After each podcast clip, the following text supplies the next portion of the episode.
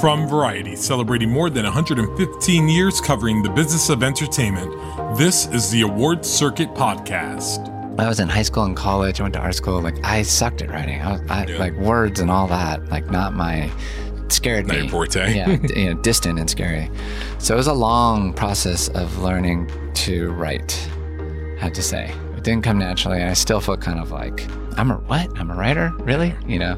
Director Mike Mills shares how writing treatments for music videos led him to realize that choosing what you shoot is writing. I'm Clayton Davis. On this episode of the Variety Award Circuit podcast, we talk to Come On Come On director Mike Mills about making his latest film. But first, our Award Circuit Roundtable helps kick off Oscar voting by making one more plea on what the Academy members shouldn't overlook. It's all next on this edition of the Variety Award Circuit podcast. Stay close. Well, happy Oscar voting eve, everybody. I'm your old pal, Michael Schneider, along with Clayton Davis, another old pal. Emphasis Hi. on old. whoa, whoa, don't know. whoa. Damn, Mike, Mike shows violence today. Hello. I really did. I don't know even where I'm going with that because Yeah. Mm-hmm. Clayton is much younger than I am. But anyway, uh, Janelle Riley. Hello. I l- thank you for uh, skipping over my age. I am a fan of old the movie though. Indeed. Uh, and Jazz Tangcay. Mayhem in person. exactly. Like. We are mayhem in person. Jazz, did you go out and finally get that tattoo? Uh, I, I think the fans, I think the fans of the podcast demand it. They want it ever since they've heard about the mayhem tattoo. It's it's all we, we could talk about. I am going to what's it, Kat Von D's tattoo parlor, and I'm going to get it done. I've got the stencil all set. I don't know. My weight fluctuates so much. I'd be afraid of like getting a tattoo on my stomach because it would start out like mayhem and then it would be like Maven. Yeah, yeah. Well, that's very similar with my my thug life tattoo. Tattoo No, problems. Am I right? He keeps on teasing us with this. I really, I, I am imagining Michael double life, one as a gangster with many with sleeves and just like just crazy bananas things. my my gangsta days are behind me. So I think we have a new. Halloween costume for you. I do, I do think so. I do think so. All right, so uh, like like I mentioned, uh, it's it's voting eve. Uh, uh, actually, by the time I Finally. think folks listen to this, the voting will begin. So Clayton, tell everyone what to do. Tell people what to do. Uh, don't vote. Just say keep your balance to yourself. We're just gonna go through this. No, uh, yeah, actually, I mean, listen. If, if there are Oscar voters listening to this, and we know they are, uh, make sure you fill out your ballots fully, and don't fill it all out today. Wait until still get some movies in. Use the weekend. That's always important. But Yeah. where we where we stand is uh, I still see a race between Belfast and Power of the Dog. Actually, I did a prediction uh, video with uh, Janelle Riley that actually That's will be right. out today as well when we're uh, recording. double- when, when double this is this. dipping, double All right, dipping, double dipping. And I see it as a race between Power of the Dog and Coda at this point. yeah, I think I think Coda is uh, like definitely in the, the top four, like for sure. It's it's it's it's And gained a lot so of much can momentum. change. We Yeah. have a lot of time. Like Yeah, there's still, seven weeks there are films. There are films with big contingencies. You know, Licorice Pizza has a lot of fans. Drive My Car continues to sort of climb. Um, everyone has seen Don't Look Up. Like we, we just don't know, and more Guild Awards are coming out every day to kind of show us, you know, how wrong we are. yeah, actually, uh, one thing to really note here is licorice pizza. I am predicting to like probably be like that Grand Budapest Hotel Dallas Buyers Club over performer on the morning so, because because it got into ADG, the Art Directors Guild, in the period category over Yep. Power of the Dog and Belfast. Yeah. That's substantial. Well, so deserved too. I mean, it so perfectly captures the '70s, and um, obviously, I, I am a fan. But uh, it's like I said before. You know, Paul Thomas Anderson doesn't just make movies; he makes events. And when his movies come out, people want to celebrate them. Yep. Yeah. I mean, Inherent Vice even got a screenplay nomination. Yeah, that's true. The the scribes love them. Licorice Pizza Florencia Martin getting in was a crazy nomination, but I totally see they love. And, and she's not even like a huge name like in the game, No. which is which is which is what makes it so pure that I'm like, oh, I think it's happening. Yeah, um, You mentioned that the top would drive my car, and I just like put out a piece on it. I don't know what that movie does. Like, I don't it- either. I can't tell. yeah. I feel like screenplay is its get like uh, international feature. It's happening, so it's going to get in there. But outside of that, like I think adapted screenplay seems like it's it's easiest to get. Um, it won L.A., New York, and the National Society of Film Critics. The last two movies that did that were The Social Network and The Hurt Locker. Coincidentally, the last time we had a straight ten. Oh, really? Yeah, Well, and and we all know, we'll say it again, that critics are not Oscar voters. Sure. But it doesn't hurt for that visibility and for people to say, check this movie out, and you know, have the get get the it's word done spread. the work there for sure. That people are like, oh, I need to watch this movie now. However, then they, I do get that added like thing after they go, wait, it's three hours, and then it's hard to get them to Yeah. make that leap. So th- that's that's what. Uh, Yeah, that's, a mini series, Clayton. that that's that's a limited series. That's Uh, that's not a film. Coincidentally, if it wins, it will be the second longest international winner of all time. Do you know what the first was? Last Emperor? No, they didn't win it. Uh, international feature. Oh, oh, I'm sorry. I thought you meant Best yeah, Picture. oh yeah, for international feature. War and Peace. Odyssey. way. That's Wow, seven really? hours. Yeah, That that that was a seven-hour movie. Are you serious? yeah, yeah. It was. Wow. Seven hours. nuts. And, and and the second longest is uh, Indochine from '92 with Catherine Oh, yeah. Deneuve. Yeah, so it, it will be it, it will be 19 minutes longer than than that. I think we kind of have a consensus of what sort of the top 10 or top 15 are going to be. Is there a movie you want to make a case for that maybe isn't, you know, an, an obvious slam dunk? I mean, I know what Clayton's is. Oh yeah, I'm not. Gonna, I'm not even gonna mention it because I because because I'll be pleasantly surprised if it gets anything. But do you no, know what? you I, have to mention it, Clayton. I mean, yes, my favorite movie of the year is Come On, Come On, and I'm gonna hold on to that for, with every fiber of my being. And I realize that it's not gonna get Best Picture, but if it does, then I love you, Oscar voters, for that. But the movie I think is in trouble right now is Tick Tick Boom.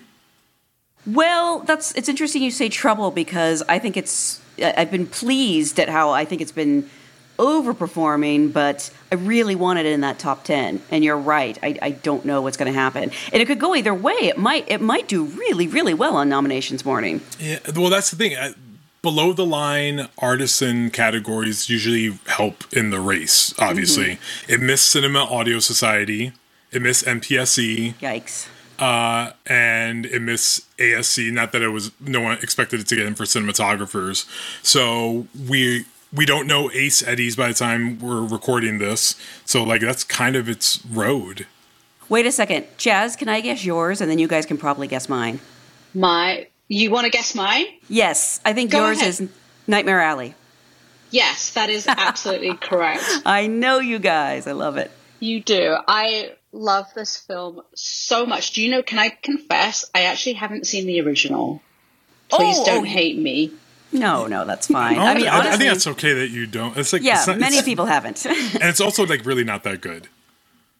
it it was very of its time. Yeah, it it's ve- it's very pronounced of that time. It was on TCM the other day, and I was just like, oh no, I want to stick to this Del Toro version, and I do love it.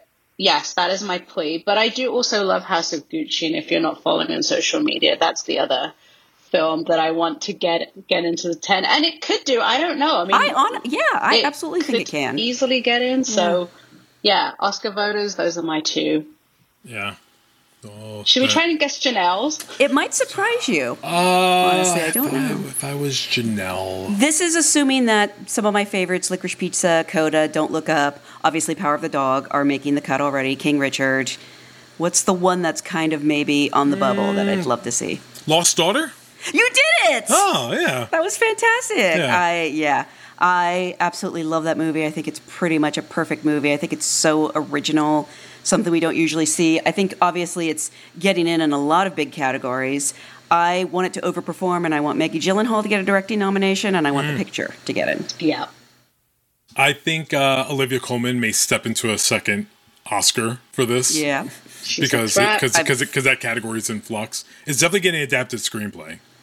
You think over Power of the Dog? No, I mean nomina- nomination wise. Oh, oh, yes, yeah. okay, okay. Yeah, it's Yes, definitely getting nominated, but I picture picture it could. I mean, it's just going to be a, a longer shot, but who knows? I mean, listen, it, some someone could come help it below the line, and I guess it could get into maybe uh, it got into It got into production.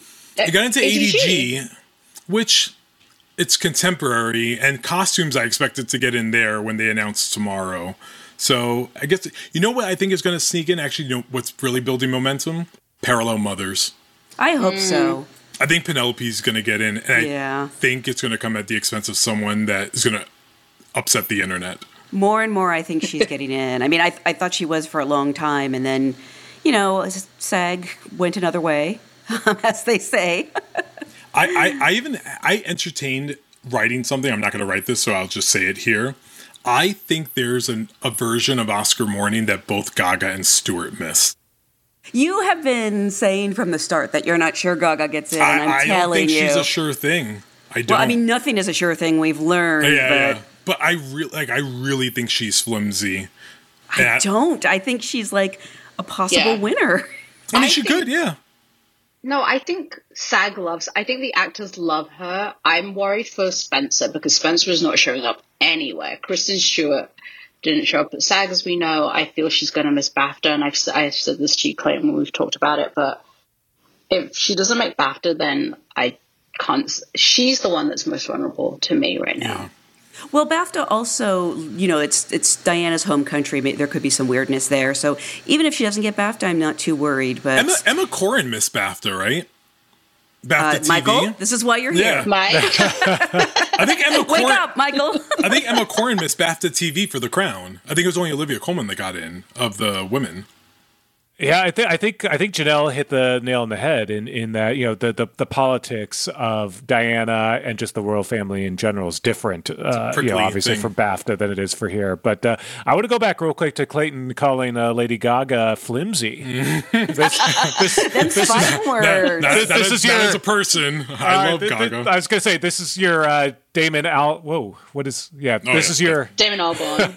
this is your Albarn? Damon Albarn uh, moment, uh, uh, calling Taylor Swift not a, s- a yeah, songwriter. no, no, no, So, no. I th- Lady Gaga. It, listen, ever, I've it's written at about her. by Clayton Davis on is- Twitter. she is incredible, and she's very talented.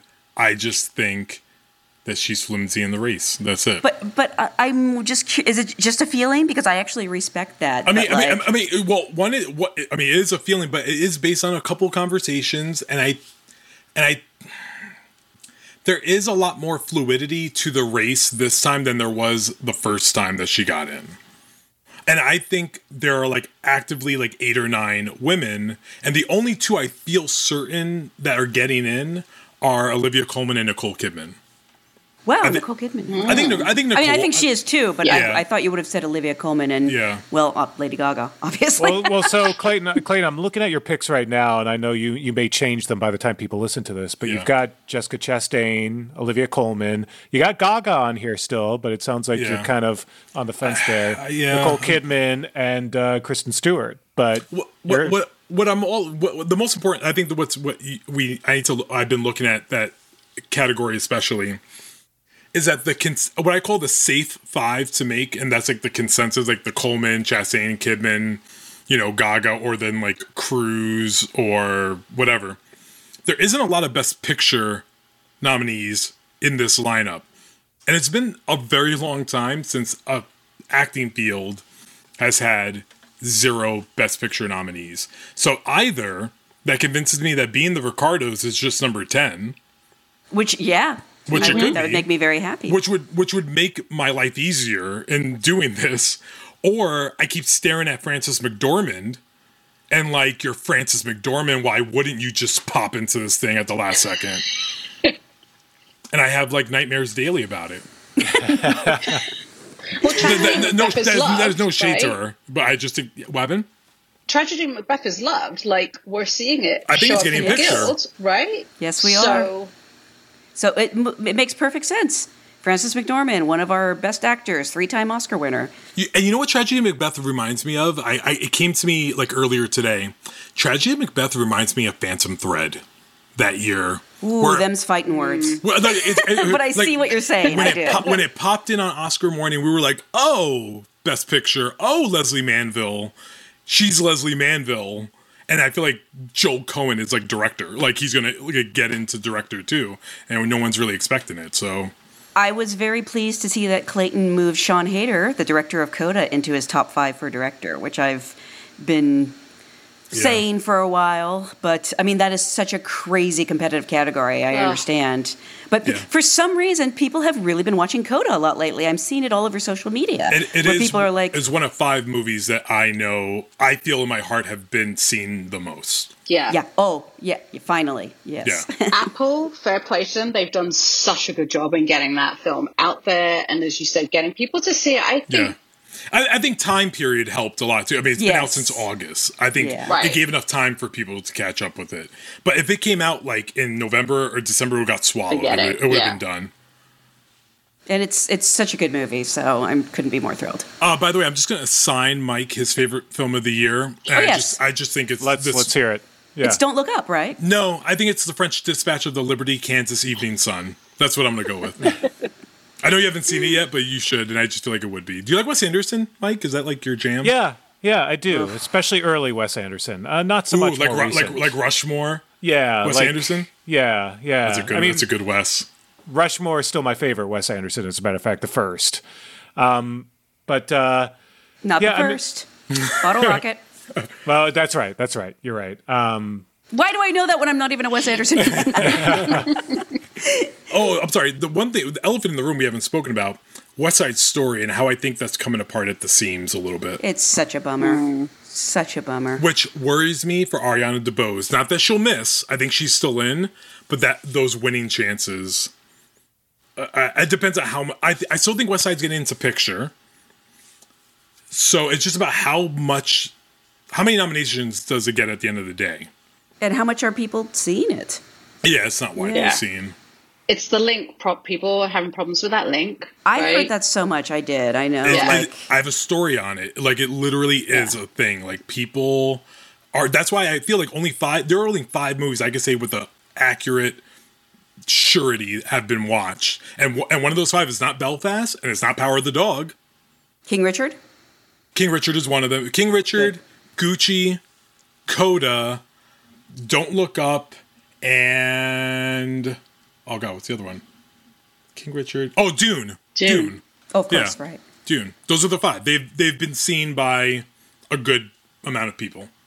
Dune has landed everywhere. Every It really single has. Guild Society, like it has scored everywhere. Which I think we've said, like at the beginning of the season, that it was going to get like double digit nominations. Yeah. Hello, Gravity Part Two. Yep. It is on track for that. Honestly, I wouldn't be surprised if Denis just comes along and gets director. I don't know. I mean, He's. like I think said, he's in, and I think there's a day that he. yeah, you, you he got won. you got you got Denny in there. Um, so so I was going to say, and and sort of on top of the the Dune conversation because I do think that helps. So so I'm coming at this from the angle of what will make for the most interesting Oscar race that will actually uh, attract just your viewer, your your average fan. like what? How do we get people back to the Oscars? Dune is one example, uh, but the other way to really get people back is Spider Man. And Yep. Clayton, Clayton, you've been sour on that, but I think, you know, like Yeah. honestly, they need Spider Man in the ten. If Save if you us, want, Spider Man. Yeah, Sp- Spider Man will help save the Oscars this year. So, I, I am one that believes, and maybe I'm in a minority here. I don't think it, it is a small part, but not a big enough part. I don't think the makeup of nominees really gets people watching as much I'm with you, honestly. because Black yeah. because by that standard, Black Panther year should have been the biggest ratings ever, and it and it really wasn't. I think. I think I think one is about the show itself, but yeah, Spider Man would help, but I, I first of all I don't think it's happening. have the Spider Man host, and then maybe mean, yeah. you'll get the ratings you want. Yeah. But just nominating the film isn't going to be enough. yeah, Right, the, right. The the, be, the best bet to get people interested is original song. That is where Yeah. you'll get people watching because if that if that turns into Jay Z, Beyonce, uh, Billie Eilish, Billie. Lin Manuel Miranda, Sparks. Sparks, uh, Ariana. Van Van Morrison, Ariana Grande, Bono. Like that is people tune in for that, and they at at that point you center the entire show around original song. It is like the second It's the Grammys. it's, it's, the, it, it- the Oscar it becomes, Grammys. it becomes the Oscar Grammys. It's the second to last category of the night, and you do it at the Hollywood Bowl in a concert format. And then the Grammys can pick their favorite movie of the year. We'll switch off. Why not? Yeah. We're in the upside down now. Uh, well, I think we've already there's already been a misstep because um, we don't talk about Bruno is not eligible for best song, and that was right? Can they go? Can, can they go back in time and change that? Is it? Let's too change the phrase. It's, it's not that it's ineligible. It was not submitted. Correct. Because you have to submit by November 1st, and by that time, no one had seen Encanto. So they chose the emotional number, which in the last few years has been the traditional type of winner in original song. Shout out to our freelancer Courtney Howard, who I believe back in September saw it and said online, everyone's going to be talking about. We don't talk about Bruno. No one She listened. spotted it. Yeah. Love, love me some Courtney. Um, but actually, Mike, uh, uh, interesting uh, fact here. Also, I think is an animated feature because that also can get people watching because it's good. I think it's going to Yeah. skew very populous because I don't think we're going to have a GKIDS movie this year for the first time. Maybe, Wait, you maybe don't not. think Belle gets in? No. Like, I- Really? I, I think again, it didn't make the BAFTA long list, and I think it's been really underseen. I think it's going to be like Encanto, Flee, Mitchell's, Luca, those four definitely. And I think the last is Raya and the Last Dragon. Oh, I do love Raya. Yeah. So I think uh, you get like Mitchell's is going to you know get people interested. I think you can do some cool stuff around that.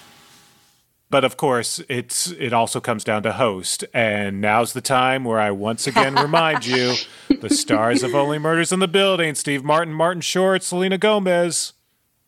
Come on, I have for no objections for to your that. for They're your right there. consideration. When do when do you th- by the way let's prediction when do you think they announce the host? I mean, it's got to be pretty soon because they obviously need time. I mean, normally they've announced it, uh, you know, before Yeah. the holiday. So I mean, in Uh, the- in theory, like they the host maybe already knows, you know, that they're the host and they can start working on it. Not that it's that's what's happened because I think we all know for sure there is no decision yet. We reported that last week, unless something happened really fast in the last six days. I think it's just uh, I think they're still in a little state of flummox. We just know it's not The Rock. and It's not Kevin Hart, Oh, and it's likely not Tiffany Haddish. Yeah. Uh, so I think at this point, I mean, as you start to run out of time, it almost has to be someone who's a polished host, someone who is either a comedian who's hosted in the past, like uh, Steve Martin say? perhaps, but but someone who's able to sort of like effortlessly jump in and, and do it because you, Oh, you like, can't. Mar- like Martin Martin Short? Short. And, And also like some wait, fresh and then, new talent, and then yeah, fresh new talent. yeah, like yeah. Selena Gomez. Yeah, so someone who's able to ch- hop on stage, grab a microphone, and perform. Yeah, like Selena Gomez. Uh, but yeah, you do need someone like that who is able to slide in and manage a show like that. you can't slide get into like, the DMs with a lot of followers on Instagram. right. Because this is not the year to get someone who's not used to hosting something, because they will ha- would have already have been like A veteran, you're saying. practicing mm, Yeah, before which now. is, which is why Tom Holland would not have been a good idea. No. I I, I think the people. I think the fact that a lot of people were asking for that shows how much people undervalue how hard that job is Yeah. to host. Because like I wouldn't throw him up there, even especially with Zendaya. I He hasn't even hosted Saturday Night Live yet, which I feel used to be a barometer for them. You know, Yeah. the year Anne Hathaway and James Franco hosted, I really think it had something to do with how well they did on SNL. Oh, and, and by the way, that's a perfect example of why Tom Holland and Zendaya shouldn't host because you see what happens. like, yeah, they don't need that. yeah, yeah. I I have to go. I'm so sorry. you have to go. well, you have to go. We're, we're let's be done then. yes, I'm sorry. I I got a, I got an uh, a, an email from one of our uh, coworkers that I, I need to to deal with. I wish it was something exciting and and ooh worthy, but it is not. That's all right. Well, we'll end on this sort of anticlimactic note. oh Oh my god, I'm the worst. Watch those movies. That's all I plead with you. It's like watch those movies over the weekend. Don't rush that vote. Happy voting, Oscars. We appreciate that you'll do the right thing. Yes, and check out check out Cyrano also now that it's finally kind of making the rounds. and watch and watch uh, Yellow Jackets. We can just throw that on there too. Sure. Why not? Bye, everyone. Bye. See you next week.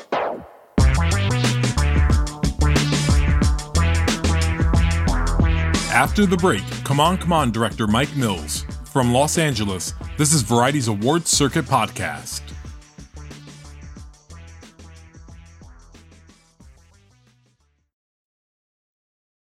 And we're back. It's the Variety Award Circuit podcast, and I'm Clayton Davis. If there's a film that screened last year in the mountains at the Telluride Film Festival and grew legs with attendees, it was Mike Mills's Come On, Come On, starring Joaquin Phoenix, Gaby Hoffmann, and Woody Norman. The A24 feature debuted at the famous Chuck Jones Theater on the festival's opening day, which has also become a bit of a good luck charm since movies like Lady Bird in 2017 and the Best Picture winning Moonlight in 2016 played in that very same theater in that coveted spot.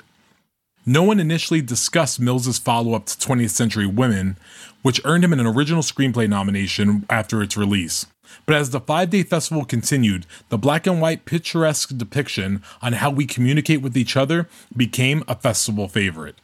Mills's film is not gonna appeal to everyone, but I'd be remiss if I didn't share that I think it's the best screenplay written in the last decade. So should I call you like Papa or Dad or just Johnny? You can call me whatever feels comfortable to you. I, I I don't know. It's just I'm not used to being able to choose. Maybe we can just take this process slowly and and and see how, see how it feels. Mhm. Yeah. And I'm just really sorry that your children died. Um, you know, I don't think I can do that part. Yeah, I, I told you that's how me and mom do it. If it makes sense for your mom to do that, that's cool. But it doesn't make sense for me. And that's what I was oh, explaining to you. Why doesn't it make sense for you? It's, Because it's ridiculous. is it It's sad. The question is, why do you want to do it? you are just terrible at this. Oh man, I'm trying. L- let me ask you a question. Why does everything have to be like this kind of weird, eccentric thing I that you like do? it. I know, but why not just do something normal? Like What's everything normal? in your real life. What's normal? Okay, fine. Good point. Come On, Come On now comfortably sits one spot behind Joaquin Phoenix's most treasured work in The Master from Paul Thomas Anderson. Young Woody Norman is one of the greatest finds, and it's difficult to not be enamored by his whimsical deliveries and touching beats. Gaby Hoffmann, who got her start as a child actor, holds the film firmly together, while DP Robbie Ryan has fully arrived. And of all the multiple black and white films this year, including Belfast and Passing, it stands above the fray. Come On, Come On has not found success with the major guild nominations this season, but I hope Oscar voters give it another look or a first. I recently spoke with director Mike Mills about the film, and we began by discussing how he had to pivot at the start of the pandemic to handle post production on Come On, Come On. It was a real huge adjustment to figure out how to edit remotely because my editor couldn't be in the same room with me. I had Yeah. to like figure out Evercast. I was also being a Zoom parent Ah. till like twelve thirty every day. Yep. To a third grader, you know, and so- Children are the worst, by the way. they, yeah, they really throw wrenches into the works. um, so it was all just like, and we luckily we finished our shoot part like under budget, so that wasn't a concern. Yep.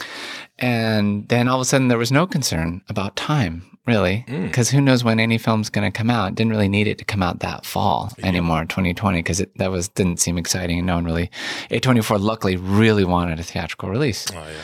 So, um, so I edited and edited and edited and edited this for like 11 ish months. So was this the most time you've ever spent on any of your Oh, films? yes. Oh yeah. Oh yes. But it wasn't a weird thing because I come in twelve thirty. It's remote. Mhm. Some days we would just like go, "Ugh, this is too hard. Going home, bye." You know, Yeah. and um, and also just the you know everyone. I had a very lucky privileged path through the pandemic, but we all were in a land of such unknown questions, right? It really felt like, and the world felt much bigger than my movie, obviously, right? Yeah. And all the woes of the world felt much, much, much bigger. So I, I kind of felt like the, you know, that joke of the soldier that's left in the jungle that no one told the war's over, you know, still fighting. I felt like I'm that guy, you know. Wow, this, this is incredible. D- looking at um, that time that you spent on it, and maybe that's why Clayton Davis feels it is your best film. You know, Oh, that nice. might, might, might, might be a part of that. um, but d- d- I imagine there's like 40 versions of this, like Oh, yeah. that you kicked around. The, I mean, uh, even a longer cut, a shorter cut. Like, how, how how did you find where you ultimately landed? Well, I think I mean all my edits are a little bit like that. Really? I, I imagine I think a lot of my friends' edits are like that. Oh. Like you really go all around, and and there's many different shades to it. Um, I did find this film in particular, just in really micro ways, not big structural ways, but the same scene, because of the really super nuancy micro moves of like Joaquin and Woody and Gaby. It could be, you know, the same. You you keep the same lines in different takes, and it's like, woof. Now it means whatever. Yeah. That's a completely different coloration. And then the 3D or multiple Rubik's cubes that a film is. So you change the yellow sides on this side of the cube, and then that other scene, four scenes down, all of a sudden means something completely different. Uh-huh. Then you have to think about that. And so, like, a lot of that sort of meandering and iterations. And then, of course, this had a documentary, actual real documentary stuff. Yeah. So that's like 40 minutes of interview that you want to get like maybe a minute out of, right? And again, a lot of iterations of like, oh, if they say this, it really changes the meaning of X, Y, and Z, and it's too much, and I have to show it to people before I really actually experience it and feel it. So I got to go back to the edit. So it's a very long process. So the the documentary parts of it, and for everyone who hasn't seen Come On, Come On, stop listening and go watch it, please. Um, at a theater near you. Um, you are. There's a lot of interviews that Joaquin Phoenix's character does in the movie, and those are real interviews. Uh, did you know that early on that you wanted to make those real, or did you want to? Uh, were you playing kicking around the buckets, find a few extra Woody Normans in the world? Uh, no, no, no. It was it was part of the original conception. It was part of what made me feel like I could make a movie. Like if I had, because I wanted, yes, all the intimacy of this kind of adult man to child relationship, super small, super macro scale. But then I wanted to contrast that or throw that up against this much larger scale of this kind of sea of young people perspectives on American society and future, right? Uh, so that was and I I love my films to have that like very personal, private, and then very large public political spectrum in Yeah. them. So that that was key, and um, yeah, so all those kids we interviewed are non-actors from the cities that they were in, and usually they came connected to a school that was very important to us, like a Boggs School in Detroit or Homer Plessy School in New Orleans. And Molly Webster from from Radiolab, real radio journalist, she was played Joaquin's partner and then did the interviews as well. Wow, that's awesome. Yeah. Uh, I didn't get a call to be in this movie. I get it. I get, there was no place for me. I get it. Uh, next movie. Next yeah, movie. yeah. next movie. Yeah. Um, let's let's look at your your career here, and you're you know four movies under your belt, but you you've been an artist. You've worked uh, in a lot of you know a lot of music videos, uh, video director, uh, obviously a very renowned uh, writer and graphic designer. How did you get inspired to go into this? Like, what kind of kicked you in the face and said, "Go make movies"? Go make movies? It was a slow thing for me. I went to art school, like you said, and I studied with Hans Haacke as like a big conceptual artist guy. And we all became very pretentiously political, you know, at like the age of 20 and thought we were quite revolutionary. And and it was in the late 80s in the art world New York City, especially it was like very rarefied and moneyed and non-transparent and duplicitous. And we were all very critical of it. So a bunch of us were trying to find ways to get like into like the public sphere, get out, make art, but not in the art world. So I got into doing graphics, working a lot with bands. Uh, still doing some art stuff, but always trying to find a way to do kind of more like visual activism or something.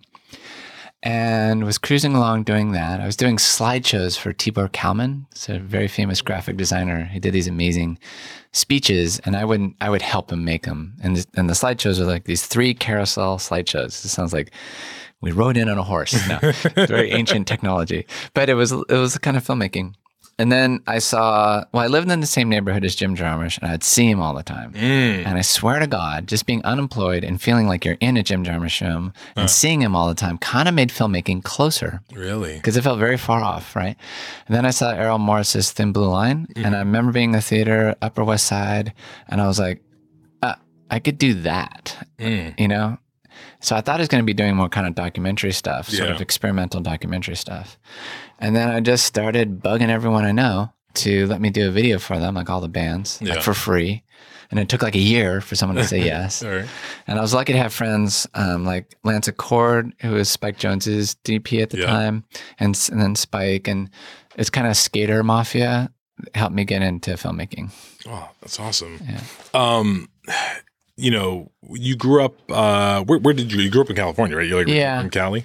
Uh, Born in Bay Area, born in Berkeley, Okay. and then uh, moved to Santa Barbara when I was like four or five, and grew up in Santa Barbara, going to LA all the time for like skate contests and punk shows. So like LA was kind of like the cultural destination at the time. When uh, you look at yourself as a writer and director, what were you first? Like, what what do you feel that that kinship? Well, that's that's interesting because so I really got into it doing music videos, Mm-hmm. and kind of under the in the shadow of like Michel Gondry, Spike Jonze, people like that, or those are the people that I admired. Yeah. And they tell stories in their videos, or they have like at least like a Rube Goldberg kind of situation going on. So it's not like a collage; it's some sort of linear idea being expressed through time. Yeah. And that's what real I love that. And that was like the high mark for me. Um, and so when you do videos, you do treatment, and treatment's like writing. Yeah. You know, and it's sort of like a writing idea contest. Who gets the video? You know, especially if you're competing against like Spike and Michel and people like mm-hmm. that. So for me, let's not call it writing. Let's call it ideation or idea making, right? Mm. To me, that's totally interwoven with filmmaking. Choosing what you shoot to me is as important as what you shoot. Mm. Choosing what you shoot is writing to me. I don't.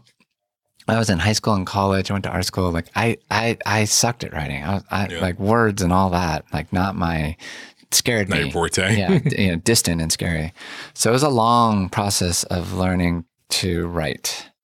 I have to say, it didn't come naturally. I still feel kind of like I'm a what? I'm a writer, really? You know. But I love it, and it's Yeah. the thing I feel most proud of. I'll Really? say, yeah, it's the hardest thing I do Yeah. and I think it's vastly underappreciated in the film world. Writers should get way more credit and way more power. I think, I think people think it's easier than what it's because you're in a room on a on a you know, typewriter. Maybe we're gonna throw, we're gonna throw ourselves back, but they probably think you're just like in a room, like just conceptualizing. Don't know like it is a process. Oh, many years, so difficult. depression triggering, Yep. long ass doubt, torture. It's like when when Luke has to go into the cave and deal with his projection of Darth. That's what writing is, Mm-hmm. Really? or at least Oh, partly. I, it's the hardest part. yeah. Yeah, and I can feel as a journalist, I feel like I like and putting it out there for people to give their opinion about. Yeah, it's yeah. got to be the most terrifying. Yeah, I'm aspect. sure. I know, like my partner Miranda July might disagree. Like, I think she really enjoys writing, Yeah. and and and like being in this internal. She's very good at it, by the she's way. She's very Yeah. good at it, right? Uh, I learned a lot from her, but Yeah. um, uh, I think like being in that internal place where you're sort of dancing with your unconscious and all that. That's like very very rich, comfortable place. Hmm. Um, not. It's increasingly so for me, but to, I'd be lying if I said that's my happy zone Yeah. uh, I feel like it's the most important zone, maybe. But directing for me, like I become like this most happy version of myself. I become like this Roman hugging, sweet, generous, excited man who never gets sick and never has a worry. Yeah. like it's it's like very exciting and, and lovely. And I love people and I love actors and I love sets and I love cinematography. So like I'm like All in a pig in what pigs like to be in. Yeah. Yeah. Crap. We can say shit. Okay, We can say shit. We can curse here today. Um, you know what's funny? I didn't think about it till right now. Like, so I, I as a guy who loves film, I often do this. I bulk people together, like a group of cinematic figures, and I mm. think of like uh, Albert Finney, Richard Burton, mm-hmm. like those guys that they mm-hmm. kind of bulk together uh-huh. and they feel like that, right? And then there's like the '90s movie stars of like Tom Cruise, mm-hmm. Will Smith. They're like they they they're bulked together, and I and I just figured out I was like, wait, Mike Mills, Michel Gondry, Spike, J- like you guys are that core group of like you described it beautifully. You know, it's, it's not abstract; it's a linear idea. You know, for me, and it's funny. I think I told you this uh, in a Q and A we did uh, a few weeks back. You know, I, I found this to be the best script written since Eternal Sunshine of the Spotless Oh, Mind. Yeah. which is Michel Gondry. So maybe you guys Charlie are Kaufman and yeah, Michel- yeah, someone else, right? At, at Pierre Yeah, Bismuth. yeah, yeah. Uh, they won the Oscar for it, Yeah. and, it, and, it, and it is a it's a beautiful uh, script, and you guys are like soulfully connected cinematically that way. Uh. Well- was that on purpose or like? Uh, no, and I think it would be. I think if Michel Gondry is listening, he'd be like, "I Mike Mills is not in my pool." Maybe Mike Mills tried to copy me, but he's not in my pool. Um, and and he's right. He he, he was ahead, you know, Mhm. And and as was Spike. So like I came after them. I came years Yeah. after them, and and they were great models for me.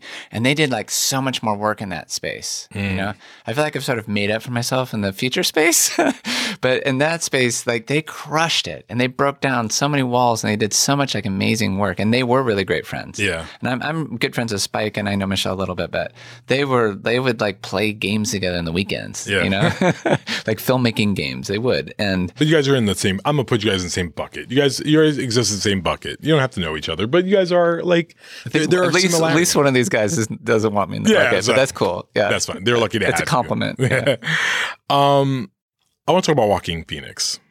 Uh, you may know him. He's the greatest living actor right now. Uh, it's what I have said. Like he's he is incredible. And again, like I That's like kryptonite to him when It's, people it's, say I. I know, Yeah. I know, and it, it is so. It was so difficult for me to say coming out of "Come On, Come On." I was like, I think that's the best thing he's ever done, Mm-hmm. and that is like th- you've seen the master, you've seen Mm-hmm. you know uh, Walk the Line and and Gladiator. He's one of our great actors, but he has this uh, figure, uh, this uh, this entity, this spiritual like uh, morphism, I guess, in uh, in the public eye of like just like he would never do something like this. Like he would Uh-huh. never Uh-huh. be a sweet guy, Uh huh. and he's like the s- sweetest thing we've ever seen him portray on film. Uh How did you get that out of him? um. Well, gosh, so many things to unpack there. Um. Um. For sure, by never ever thinking or projecting or even getting close to this idea that he's the greatest, whatever you call it, Yeah, the greatest, greatest living actor. actor. Like, all that stuff has got to get really far away because Yeah. that makes me nervous. It Yeah. makes him nervous. You know. yeah, So, and that's not what it's like when you're when you're working together. He's just a really hardworking person. First of yeah, all, yeah, for sure. incredibly smart about story, about life, about just emotional intelligence and he, complexity of humans. Incredibly sharp read of someone. Mm-hmm. Like both he and I'll be around someone, and I'll like months later go, "Oh my God, Joaquin, that person is X, Y, or Z." Mm-hmm. And Joaquin's like, "Duh, Mills." Like I saw that like so long ago, and I, I love that. Like he's very, very deeply perceptive and incredibly funny. Like this is a person who like just loves to laugh and Yeah. like, really funny. I don't know if everyone knows all that. That's the person I hung out with. That's like a very easy, fun person to hang out with. Yeah. You know, and and to be like a uh, my number one sort of playmate, comrade, collaborator, not just about his stuff, just the whole film. I'm lost in the edit. Ah, Joaquin, what's happening? You know, and you, you know, Mills, it's gonna work out. Like he he could help or or give like really good criti- critical um, perspective, or we could worry about similar things together. So that's the person I met, and maybe it's because I was trying to meet that person and no one else. I was Mhm. trying to talk to that person and no one else. Yeah, And that person is sort of soft and just whatever, a human on Yeah. planet Earth, right? yeah, So that's who I'm trying to appeal to. And and and that's what came. And so I don't have like a big there's no tricks, there's no anything. Maybe it's like my demeanor helps that demeanor come out or something. yeah. Um, but um, and I think Joaquin Joaquin is an incredibly smart, multiple layered person who will always be surprising. So if this role seems surprising, he would. That's the kind of like surprising. Yes, me sign Yeah. up. Yes, Yeah. You know, right? That's that's. I think he he's interested in that. Cool. Yeah, Um, he's not going to do the Joker twice oh, in a row, right? yeah. Well, not definitely not. No. yeah, I don't expect any anything less. Uh, Not that I've seen it. I couldn't Yeah. even watch that movie. Really? Because not because we were Give you agita. we were working as it was coming out, and I was like, "This is too big of a former lover to deal with. I'm just going to deny you exist." then he won an Academy Award for it, and then you're like, yeah, God got to damn." deny all of Uh, that. it's like, That- no, no. None of that happened. So that's fine. None he's. I don't even still, know what you're talking he's about. still Yeah. three-time Academy Award winner. I don't even know what you're talking three, about. Three-time Academy Award nominee. He has not won yet Yeah. in, in this world of Mike Mills. I like that. Yeah. Um, let's talk about this little British child Yes. you found. Yeah. Woody Norman. Yeah. Uh, he's a talent Yes. I think um, and has luxurious hair. amazing hair. Like yeah. incredible. I, I don't like him for it. I've, really, I've been really upset about more, it. I have more reason to be upset. If I can handle it, you can handle it. Yeah. Um, um, yeah. So Woody's British. Anyone who's seen the film, he was ten, when, ten to eleven when we shot the film. Um, I had a really interesting night in Savannah with you, yeah. and Elle Fanning was there, and I talked to Elle right afterwards at that party. Yeah. And we're talking, you know, Elle has obviously had a long career as a child actor. I think started at like age three or something, right? And Elle had this great insight. Um, I was like, you know, everyone thinks Woody's like a kid or a child actor, and it's like it's kind of not how it was. Everyone's asking me, how did you do it with like this kid? It's really not how it was, you know. And she's like, right. I I always felt really reduced when people call me a child actor, is as if what the work I was doing was different than the work of the adults. When I don't feel like it was at all. Or if I did something good, it was like it was a savant situation because like a child couldn't like work and make something happen. Yeah. So here's Woody doing an accent, loves acting, has a deep talent as an actor, and is just kind of all about it, right? It's like an athlete who's like really good at something. So that's who you're meeting, and and like a very wise, um, centered person, you know, like who knows their authentic situation and knows not to like try to fake it. Like deeply, and I think a lot of that comes from his family. His mom Vonda was like a real integral part of our film family. Um, but Woody, like, I just had to look at um, a making of a scene thing, and he cries in the scene. Very like non-performative cry. It's like he made himself cry. Yeah. You know, eight nine takes on the same line, he's crying, and each crying is like a little difference because he made himself cry. So it's it's like and and and kids often when they cry, they want to hide it. Right, so he's swallowing his cry. Even he's not like showing it to you. Yeah. So there you go. Like it's like that's the kind of person we were dealing with, and also so funny, and like can totally keep up with Joaquin. Like Joaquin, mm. we, we were joking, we are like doing something, and and Joaquin sits, you know, just joking around, said like, "Oh, I hate myself," and Woody said, "I would too." It's like without like losing. came right off. Yeah, and that's how they were together constantly, and I think that that generated a lot of just enjoyment and connection between those two. Can't wait for the Woody Norman script. It's gonna it's gonna be brilliant oh, he's too. he's on his way to being a director for sure. Oh, he's he's that he's super intelligent and like doesn't just he thinks big. So I, I think that I wouldn't surprise me at all. He must be stopped. uh, Gaby Hoffmann, Uh, another, another, you know, quote unquote, was a child yeah, actor. and Joaquin. Uh, oh yeah, and Joaquin. Yeah, I, like I, Joaquin thinks about that all the time. Like Joaquin. Parenthood is like, it was my the first time I ever saw Joaquin Phoenix. He was Yeah. Leaf Phoenix at the time. Yeah. So Uh, yeah, but- and that was that was important. I that was really important on the set. Really? I think so. Um, and the, the, also Joaquin and Gaby, very kind, grounded, present people who are really aware of like power dynamics Yeah. and inequities, right? Very alive to that, and just really straight up cool people. So the set was really nice, and they but they had like extra extra ability to understand what Woody is going through.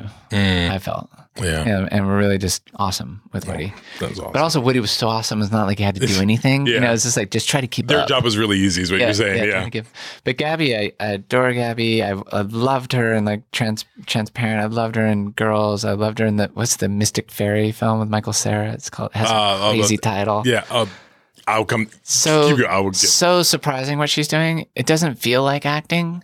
It feels like more subversive than acting, but it's like totally alive, real, authentic, on point, telling a story. Um, and obviously, she's an amazing actor, but I feel like she's like so cliche avoidant, cliche allergic. That's what keeps it really electric. And Crystal Fairy and the Magical Cactus. there you go. There you go. Why can I never remember Yeah. such a memorable um, so I didn't know her before, and then I also had this idea. Just I often like Christopher Plummer and Ewan McGregor.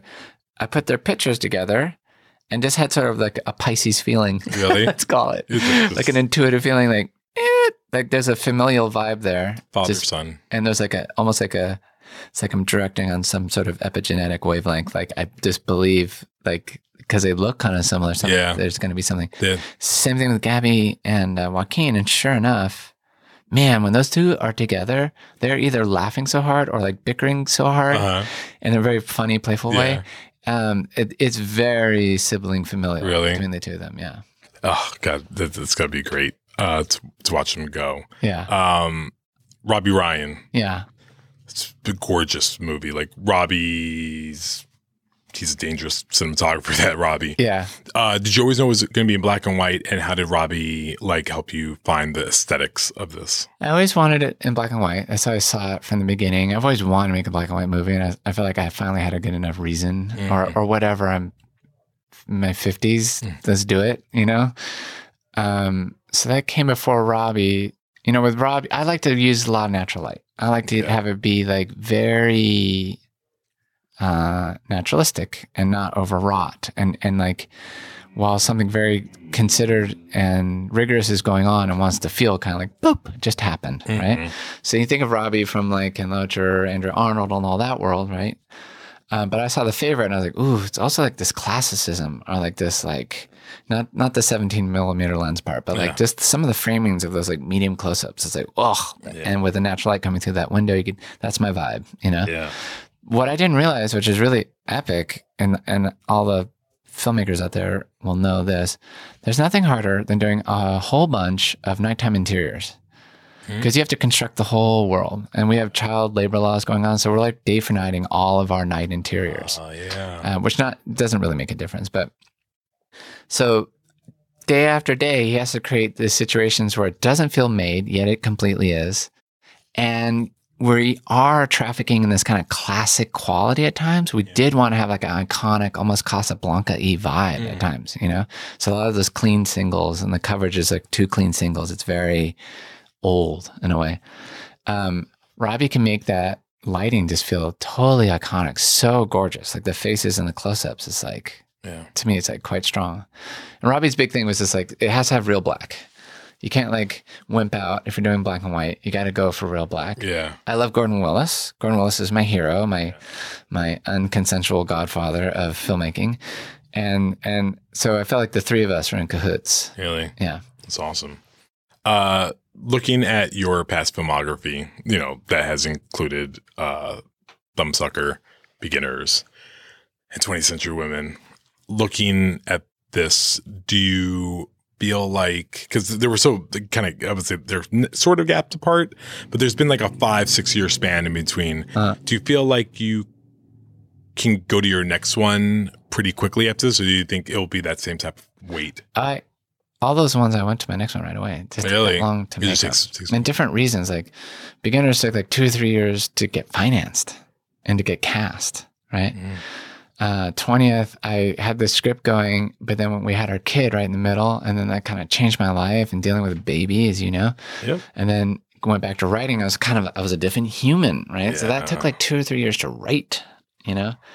And then and then they always take like you know it's like a, uh, pretty much like a year if between prep, shooting, and editing, right? And then like a year and a half if you include all the post. So it adds up really fast. Oh, yeah. at least for me. Yeah. Um, I would love to make a film like every three years. Would be rad. Yeah. I want to make more, but also me and my therapist have been talking. Uh-huh. The world has enough films. It's gonna be okay, everyone. It's kind of like capitalism to go like, why aren't there more films Mike Mills?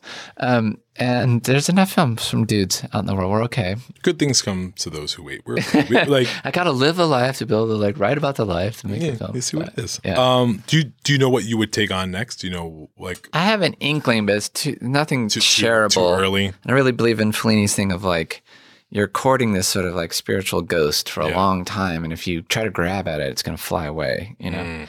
But I have some notions of, and I'm trying. I sit and just kind of freestyle for a few hours a day. And that's how all these things start. And then like you kind of start to feel these patterns or like a few solid objects like rise up, you know. Uh, listen, I, I know this part is going to make you. I, I I think I know you a little bit. I know make you a little nervous, but I'm just going to put it out there. A scream and a You, you are you are you are Yeah. speaking to the film awards editor at Variety, Oh, and that's uh, what you are. That's that's what I do. That's what I do. I was the janitor You're around nice here. Guy. Yeah. How did you get involved in awards? Yeah, we could get you out of this. I, I love I love what they represent. That's I know I believe what Joaquin and many I'm sure you believe the same thing that competition between art is is silly. In theory, I I Mm-hmm. I enjoy the celebration, and it's not always about what gets nominated; it's about what doesn't. And I'm, I love the conversation that surrounds that. Sure, sure. So, beginners, Mm. you got Christopher Plummer his Oscar. He he got his Oscar. Yeah. you were part you gave him the machine to get his oscar which is one of our favorite wins uh, you got an oscar nomination your first for 20th century women and there's a lot of good word around this that could lead to a lot of major attention what are your thoughts surrounding I'm gonna call my therapist. Yeah. Um, what are my thoughts right now? Well, uh, the big okay. And, and i know you don't set out to do this yeah, so yeah, yeah. So here's my total honest answer. Um, it's not like I'm above all that attention or wanting to be lauded and praised and Yeah. awarded. Of course, like, that's all rad. And Yeah. I'm in the academy. There's so many of my friends and all that. Right? It's not like I'm better or it's different and all that. But all that all just makes you crazy. It's a, and it's so out of your control. And so many amazing things and people don't get awarded. And so many things I don't really find that amazing do get awarded. And Yeah. right, I think everyone has a kind of similar vibe on that. Yep. So it's like, and to be honest, like if I got into the Criterion collection, I'd be like, that is solid. yes That is solid company. I that's criterion so are you to me. listening criterion It has helped me so much all through the years. My my shelves are filled with Criterion. Mine as like well. I would love to get into that school, right? That would that would be meaningful for me forever. Of course, like getting nominated and all that, going there, it's it's a ride. Yeah. You know, it's a it's an adrenaline ride. So I'm not putting it down, but it's just like it's too crazy making to look at for me. And the things that are really meaningful, like last night, me and Joaquin went to the theater and met the people that we've been talking about and thinking about, these strangers in this dark room mm-hmm. for years. Shook some hands, looked some people in the eye, gave some hugs. Bam, that is it. You know, that is really it. The real, the real, and then let's get down. That sounds kind of like too romantic yeah here's the brass tacks. If someone lets me make another film, that's my Oscar. That's my deal. Mm-hmm. And my films, I don't take them for granted at all. They're not easy for me to write. They're not easy really to get financed and all that. yeah So so that's that's the real deal. All this other stuff, I I do find it really strange to compete films against each other. It's it's it's like competing animals against each other. Yeah. It's like a lemur does something so different than a horse. Why why put them in the same race? Um, it's it's it is obviously a great way to just create attention to to be in community. You know, that's all rad. Like on twentieth year, um, it was same year as Moonlight, and we're me and Barry's films are both at A24. So just getting to spend a lot of time with the whole Moonlight family, like that whole group of people, that was great. That was really fun. That's like maybe what my heart remembers most. Yeah. Not like sitting in that chair that night. You know what I mean? yeah Um, so like, and that's that is super privileged, right? To get to hang with this super talented, amazing people, and I guess that's what that whole race got me, you know. But like, that's the thing I can hold on to and like Yeah. take home with me. That, that's awesome. Eh, I'm glad. See, A24 is a good cookie to hang with. Um, all right, my last thing is just I, I do like little fun stuff. Again, taking your films out of it, but you've worked with some great actors. Uh, so I just want I'm gonna say their names. I just want you to say the first performance that comes to your head. Oh man, I think might This be like- there. Okay, I'm not good at like Uh, film quizzes, but okay, I'm gonna no, try. no, just say. Well, what do you think of when I when I say this? Ewan McGregor. well, my movie. I know. Besides your movies, yeah. What, what, what do you? What's like the quintessential Ewan McGregor? Uh, Well, I love him in Moulin Rouge, and I've heard Oh. so many stories from him about Moulin Rouge. I can't disassociate, and it's That's my it's a answer. Good time. Uh, I love him in Big Fish. Hmm. Uh, obviously, Trainspotting. Um, yeah, Good, awesome. is that good? Yeah, it's good. Okay. Annette Bening. Oh man, um, uh, being Julia is that what it's called? Yeah. That's that's that was a movie that made me want to you know feel like she could totally nail this Really? uh, for her twentieth. Cool. So I love I love that a lot. And it's not like talked about a lot. Um, and then um, Valmont. Valmont. Yeah, I I've actually never seen that. oh I love that. Again, though, it's it is corrupted by I love Milos Forman, big influence Mm-hmm. Yeah, on me. yeah. And so hearing her stories about him, it's all kind of wound up. Mhm. Um, but you mentioned Bugsy. There's some killer lines from her to Yeah. Warren in that movie that I, oh, Yeah. delicious, She's- like ass she's good in that. Just like what a what an intense, rad, sharp mind and soul. My my my first uh my first Annette Bening movie that I ever watched was um American President. I don't. Uh-huh. So I usually like comes to mind 1st Uh-huh. just because that's like the first one I saw. Yeah. But I usually go with uh, Bugsy or Grifters. Oh yeah, Grifters. Yeah, but Grifters. yeah, yeah, yeah. She's great in Grifters. Yeah. Um, Billy Crudup.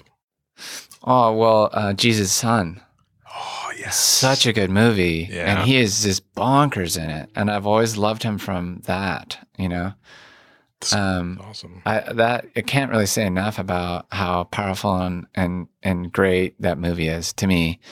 Uh, the filmmaking, the performances, the writing, just the totally strangeness of Mhm. it, and don't know where it's going next. And um, Samantha Morton and Billy Crudup in that film, what a magic performance! That's the kind of performance I I hunt for or, admire the most. Cool. Um, almost famous. The his whole what are the Lizard King? Yeah, whatever. That's so good. Yeah. And um, It's awesome. yeah. Um, and, again, I love him in my movie. I, he, he's, they're all good. I love him. Yeah, I so love good. him in that in twentieth. He's such a you know. It's like those those kinds of roles are really undervalued, Mhm. and they're so easily cut down. If you cut a little bit of a role like that, it feels like it's really cut. But like God, he um Nails it. can't imagine anyone else doing that. Yeah. Nope, not well. That's what you're super talented. Yeah. Uh, last three. Uh, Greta Gerwig, Oh. Um. who should have gotten an Oscar nomination for 20th Century Women, as well as, well as Annette Bening. I This is, this is this is like awards therapy. very, That's very, I was very is. much in the camp that year. I was really upset about it. It Oh, was a pretty nice. bad time. That's nice. Um, Greta, I love Frances Ha. I thought that was an epic performance. I really love My discovery movie. of, Greta Gerwig's first Greta Gerwig movie I ever saw. Oh, really? Yeah, Uh, which is late to the game. but- yeah, yeah.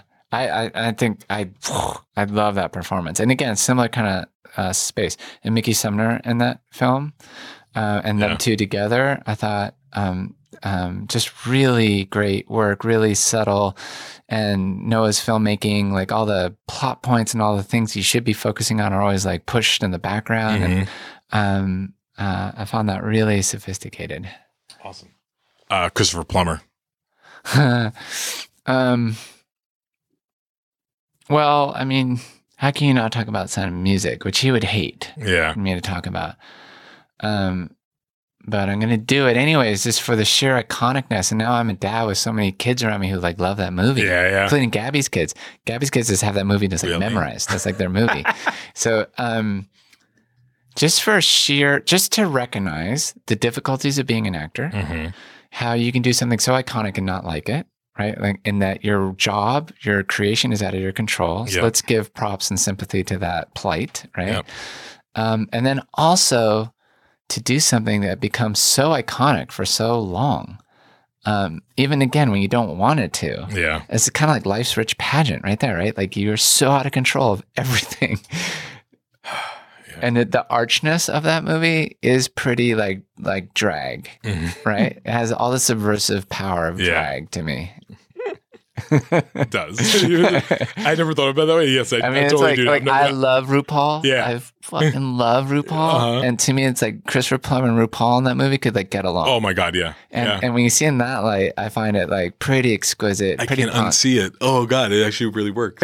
You should do it. Ah. They're both Oh, fierce. Yeah. Yeah. My Plummer go to, by the way, is uh, the Insider. Yeah, I- yeah, I love, that's I, true. I love him in that. Yeah, he's great. Last one. Mm. He's your star, Mm. Joaquin Phoenix. I Like which I'll- I'll- movie of his? Yeah, I won't tell him what you said. We'll keep we'll keep a secret. Well, you know, oh Joaquin listens to this every week. Yeah. He's he runs to listen to this. I mean, that was funny. Yeah, That was really funny imagining that. Um, um, well, okay, that's hard because there's so many amazing things. So a few, few people have said this to me. Ah, it's my favorite thing of his. I'm wondering if they're just feeling like, oh, that's the most relatable thing of his, Okay. and it's you know what I mean. Um, performance of his in my film. Oh yeah. But um, okay, the master that weirdness and the Yeah. physicality and the weird kind of hypnosis scenes, whatever those were called, and just his physicalization when he's the cam when he's Mm-hmm. the camera guy, whatever you call it. Um, that scene where he's running across the field. Um, all that is quite epic. Yeah. Um, what's that crazy movie um, he did with Marion Cotillard? The immigrant. Yeah, the immigrant. Yeah, he's good in that. Um, like what a like what do you call that? Like a crucible kind of thing. It's like this fire burning on the inside that Yeah. like you don't see a lot of. I love. It reminds me of like the samurai. You know, it was a similar kind of performance to me, which I- which I really love. Um, um, what else? I did love him in her. You know, seeing that side of him and no, seeing, Spike. Yeah. and and and um, there's a lot of dexterity there, and like Joaquin would tell you, like the kind of acting he does in my movie, that's kind of naturalistic, softer, not not having like a big, crazy, transformative physicalization, is actually the hardest, most revealing, most dangerous kind of acting to do. okay. You know, like for him, like he, he kind of hates it in certain ways, or like naturalism with quotes around the naturalism. And how do you get out of the quotes and into something that's actually just real and Real. Felt is the one of the dicier things. And I think he did it really well in that movie. It's good. Master was my original number one, and now it's been toppled. I think. Oh. Yeah, I, w- I won't cement it. I won't laminate. I won't laminate the Well, they're card. different. They're They're- different. they're different. That's what's beautiful, right? Yeah, I mean, it's know, amazing that he did both those as great as things. he is. That's what. Um, but that thing is such wild vulnerability. That character in the master, like when he's laying in the bed at the end with the woman, you know, it's like, how do you do that? Yeah. You know. And him and Phil are just like, Yeah. well, Michael Quincy Mills. I'm just, I'm, a middle name you right now. Thank you so much for taking the time. Chadbourne, me. if you must know. is it Chadmore? It is. Is it really? I just get beat up for that. I don't know why I'm saying this on the Well, radio. it's, it's, it's, but I kind of felt like it was like gonna ultimate white boy Yeah. name, Michael Chadbourne Mills. Sorry, everyone. Sorry. Well, at least I'm acknowledging my situation. That's Mike Mills, director of the feature Come On, Come On, now in theaters.